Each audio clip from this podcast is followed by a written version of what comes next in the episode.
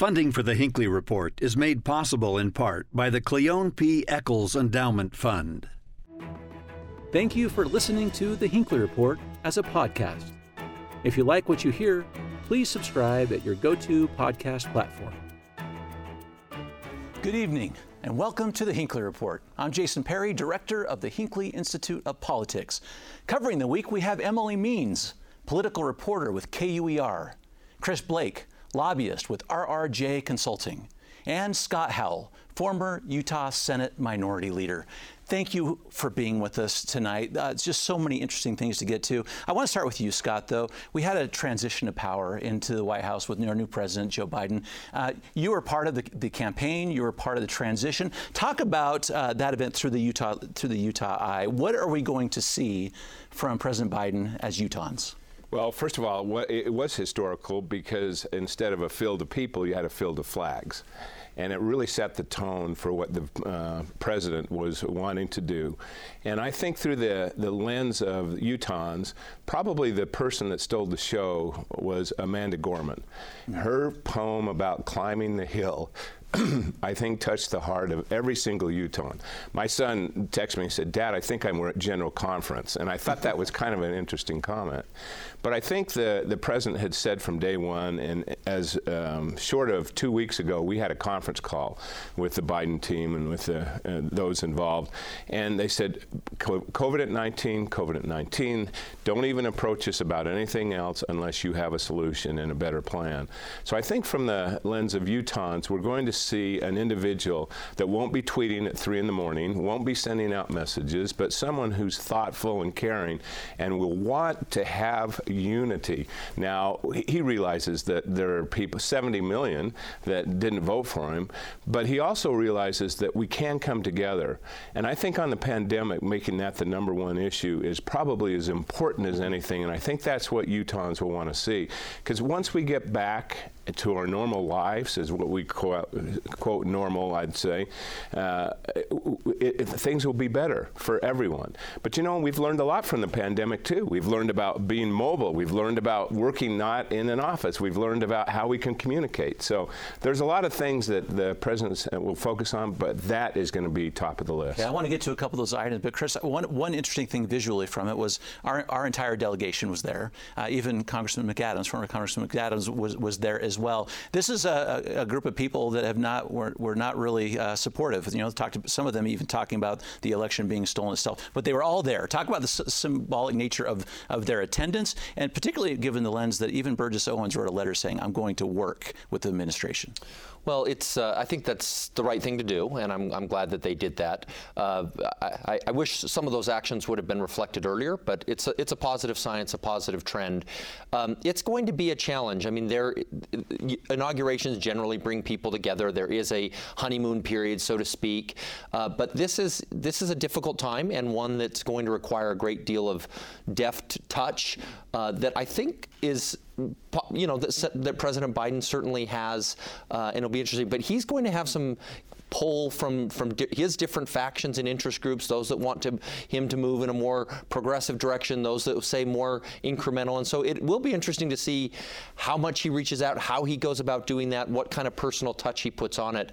Uh, and and I think there that people should be open to receiving that and, and working with him and working with his administration as he's willing to find common ground and, and work with others. So I'm curious about this, Emily, because uh, you're covering so many of these stories so well. I'm curious what you're hearing because uh, even even as we heard from both sides of the aisle really here today, people they're all talking about unity. They're talking about coming together, bipartisanship. What do you think that means now from the people you're interviewing? Because I know you're talking to legislators every day too. What are people thinking that means?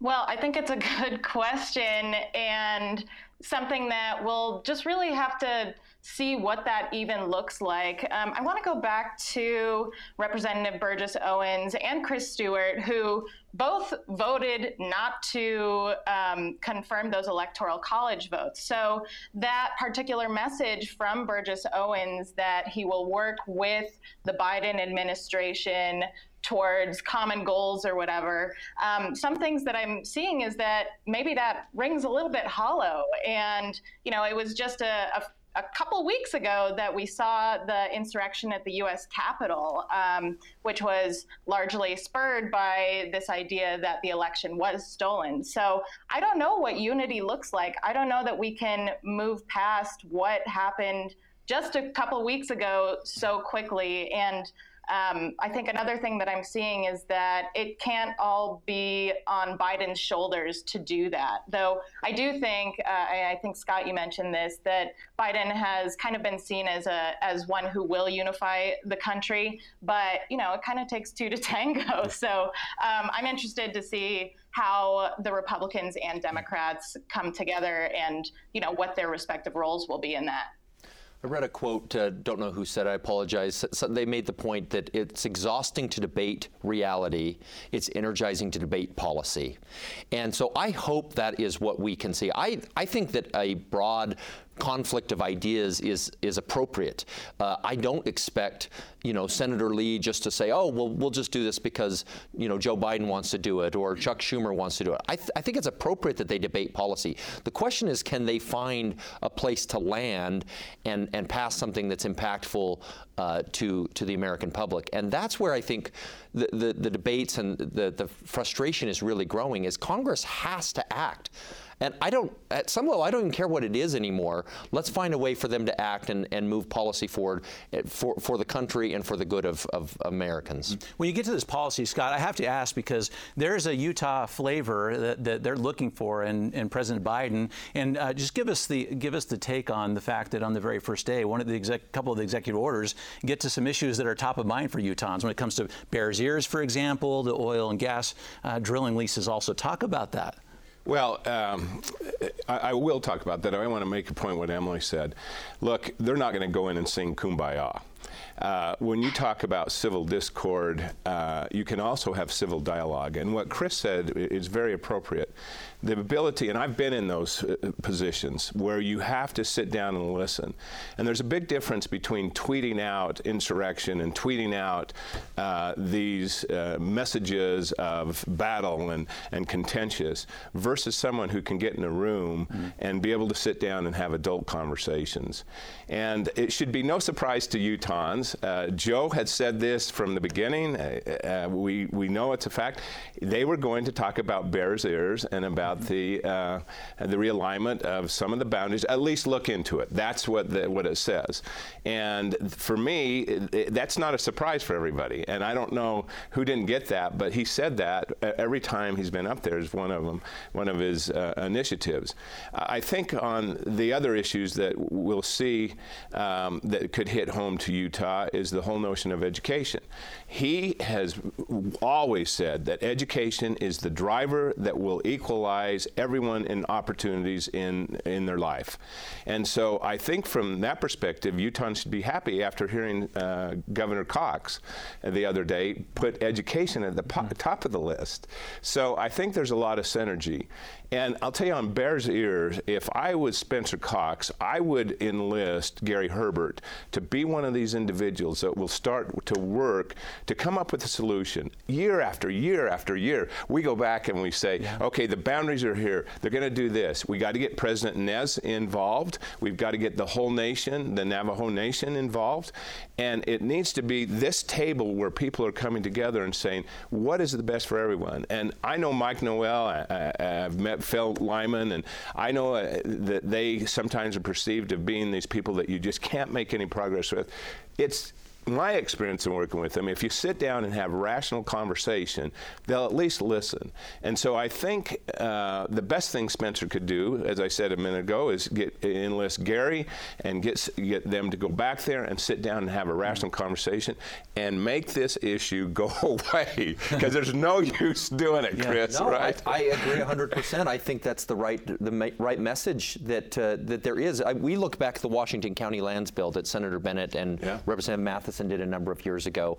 We don't hear the talk and the debate around that for a couple of reasons. One, it was negotiated with a lot of different right. players at the table.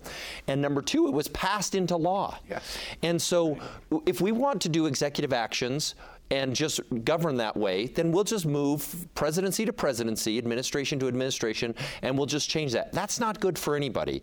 So, yeah, I do agree. I think that yeah. those players down there want to be involved, and if the if the administration will, will bring them to the table, I think things can be solved, and then we can put it to bed and stop stop arguing about it. Okay, go ahead, Emily.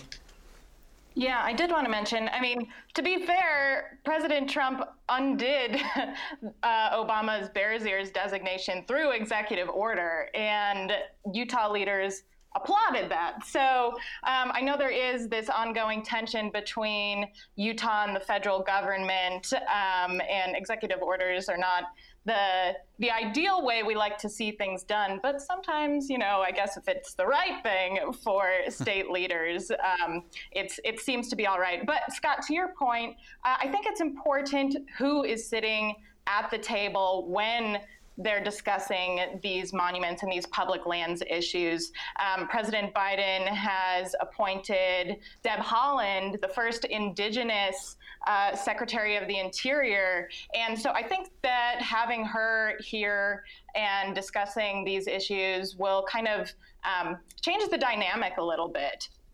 Oh, that's a good point, Emily. Uh, although she calls herself a 25 year or a 25 generation New Mexican before she puts that uh, that the connotation of it indigenous, but I think you're absolutely right that having a leader like that will make a difference in what we're going to do. Because uh, from what I've seen of her, and I don't know her, she is pretty much engaging and wants to uh, wants to work together and create win-wins.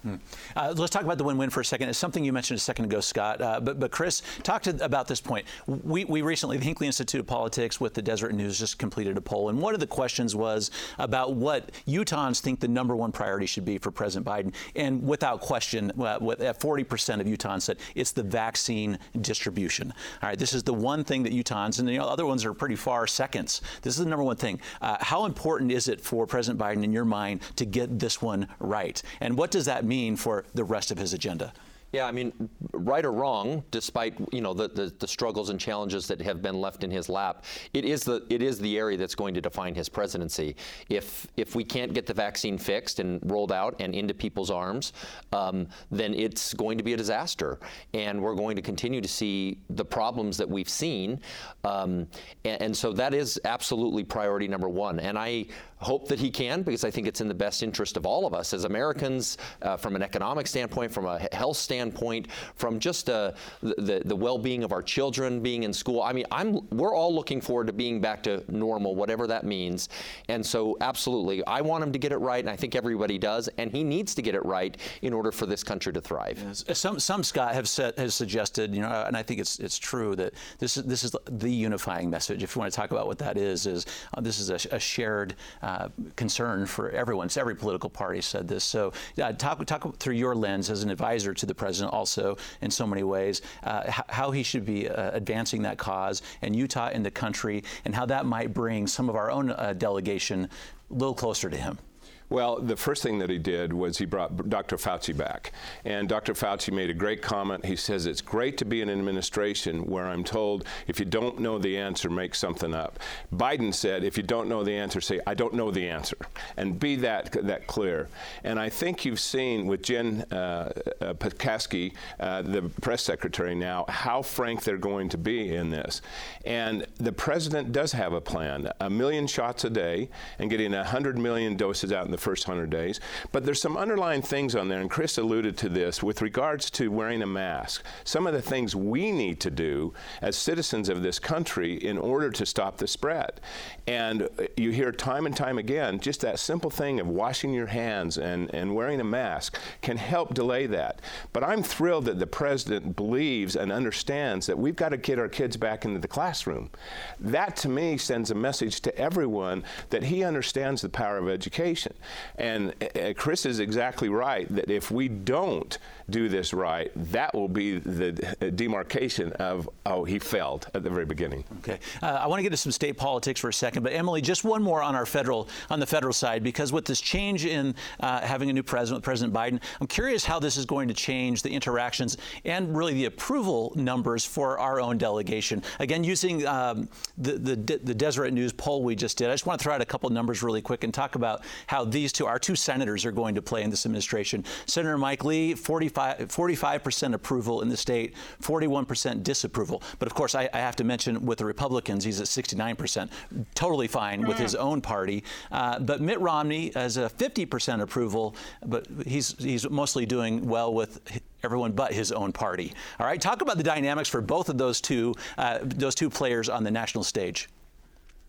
Um, I think that Mitt Romney has really stood out you know, over these past four years as someone who will speak out against the leader of his own party, right? We haven't seen that from a ton of Republicans during Trump's administration. Um, but I think, you know, I was tuning into the show last week and someone mentioned that Mitt Romney is really truly a conservative. He just was not a Trump fan. So um, I'm interested to see how he will respond to some of Biden's policies. Um, although you know Biden is a is a pretty moderate Democrat. He's not wildly progressive. So that will be interesting, and maybe Romney will um, will come back up as as someone who is uh, perhaps more accepted by his Republican colleagues and Republican um, constituents now that he is kind of playing that that uh, that role with the Democratic president. So um, I'm not quite sure about Mike Lee, though. Um, I would be interested to hear how uh, Scott or Chris thinks Mike Lee will ahead, will interact with Biden. Yeah, I, you know, I I think it'll be interesting to see. I mean, Mike, the, the interesting thing about Senator Lee, Senator Lee really does want to see the Senate function. I know that he cares about big ideas. I know that he cares about working policy the right way. So I have heard him talk about him being hopeful that a 50-50 Senate allows for regular order, allows for the committee process to work. And I think he truly means that and believes that. Now, with that being said, Mike is a conservative. There's no question about that, and he's going to come from with that lens.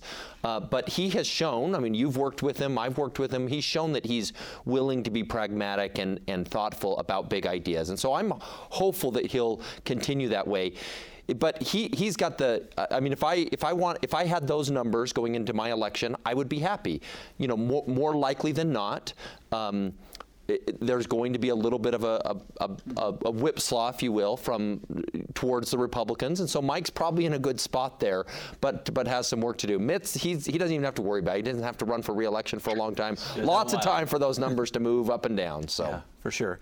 Uh, let's get to uh, some of our, our, local elected officials. I want to start with uh, the governor, Governor Cox. Uh, Scott, we got the state of the state last night. All right. Any key takeaways from his first speech? It was short because he was trying to keep people safe and minimize the time together. Any key takeaways from that speech? Well, I really appreciate uh, the shortness in that. I compare him to Bill Clinton, who always took more than double the time on everything he did.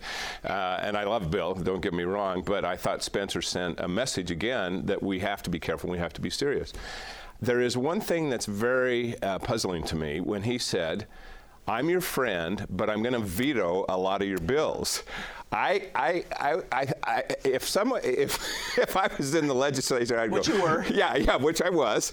I would say, how many crappy bills do I have that you're already on the list? And I haven't gone through the bills. Probably Chris has gone through them a lot more than Emily has. But there must be a lot of bad bills up there. Before, for him to fire that warning shot across the bow, and then I love Stuart Adams. Well, you know, we're all good friends, and that's just part of the process.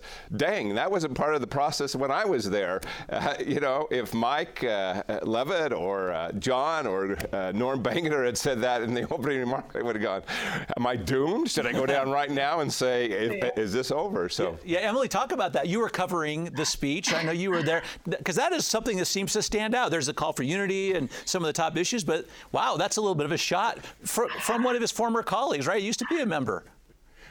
Yeah, that was really curious to me as well. I was like, oh man, what's coming up that's so bad? Um, and he also said um, specifically that he might veto more bills than his predecessors had. So um, that was interesting to me because, uh, you know, Governor Gary Herbert's relationship with the legislature, they were always butting heads. And I don't, I don't, I don't know how many bills Herbert vetoed, but Spencer Cox was going to veto more than that. Uh, I thought that it was a weird way to kind of set up his relationship with the legislature going forward.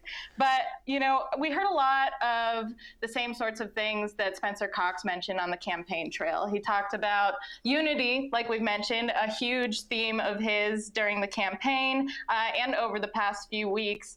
Uh, he talked about education, talked about getting through the pandemic. So I feel like I didn't hear much that was new from Spencer Cox, but definitely I appreciated his brevity in his little 15 minute speech. So, so, talk about this in perspective. Chris, I want to hear you. Former Chief of Staff to the Speaker of the House was a position you held, former legislator. Does it when the governor gives a speech like this, I mean, are, are they worried? Are they scared? Are they just like, oh yeah, this is it's go time? yeah, no, they're not. I, I think it was a, a, great speech. I think he did a number of things really well. I loved his uh, his talk about equity in education and the way he he compared that using the graphite rod and uh, versus a stick and string. I thought he did he he he weaved some really beautiful analogies in there, and I give him credit for that.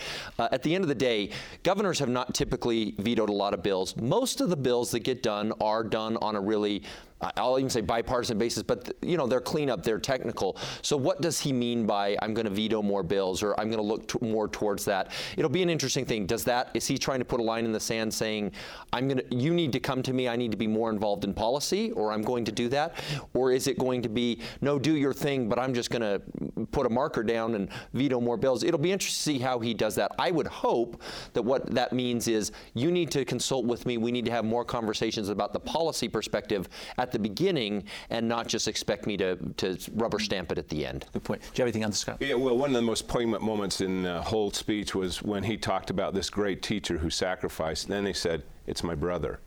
Wow that sent a message to me that this guy really does understand education.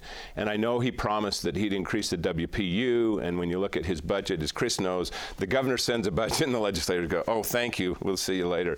But I, I hope that, that, that they'll all come together because education is the key. And that was a, a really great moment when he, he, he told people now, I know education inside out because my brother's a teacher. Mm-hmm.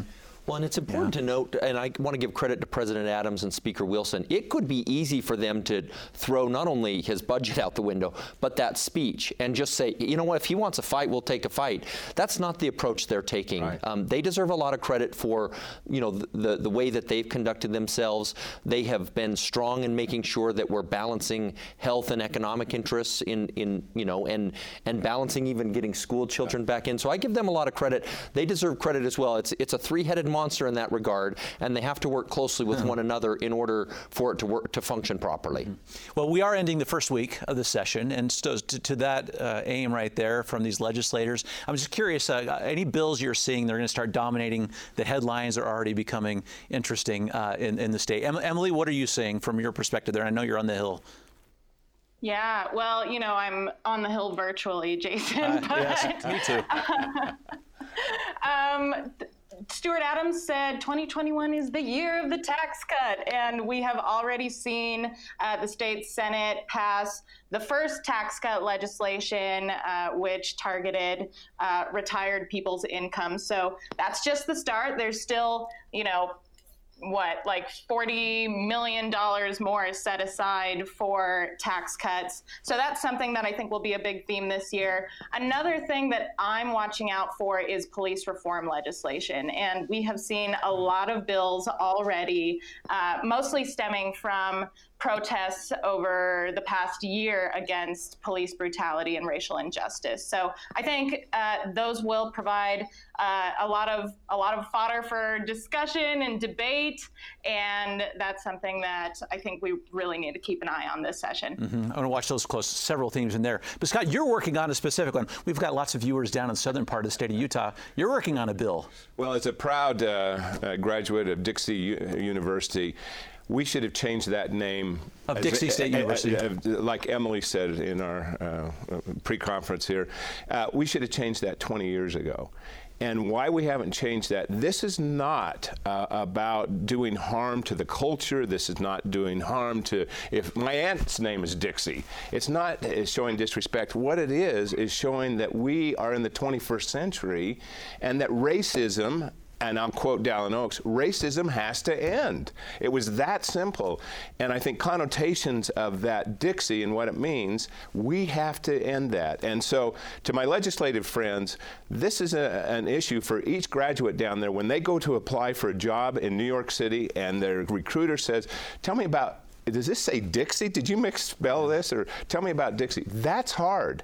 And we have to end that. And you know what? To my good friends in St. George, it's a cultural change and it's going to happen, but it will happen for the best of your kids and your grandkids and your great grandkids. Well, it's so, it's so interesting. Not many people know that for a name change like that, it does require, Chris, it requires the legislature yes. to approve. Yeah. And this is an issue that's been since you were working in the legislature. Yeah, and I, I think it'll be interesting to see. I, I, applaud Dixie for you know the way they've engaged the, the grassroots and have talked about some of these issues and the impacts it has on their graduates.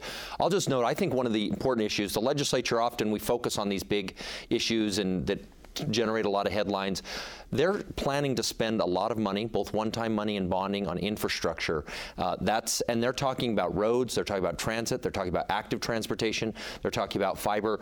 This is the the benefit that's going to have for Utahns for generations. Well, it's so interesting. We're, we're going to have to end with that. But certainly, as we look at the end of the session, when there's a lot of money, one-time money in particular, the the decisions become even harder. It turns out. I can tell you from experience, it is harder to allocate, appropriate one-time money than it is full-time. Yeah, Thank you so much for your insights this evening. Thank you for listening to this podcast episode of the Hinckley Report. If you like listening to the experts talking about the issues, please leave us a review on your favorite podcast app.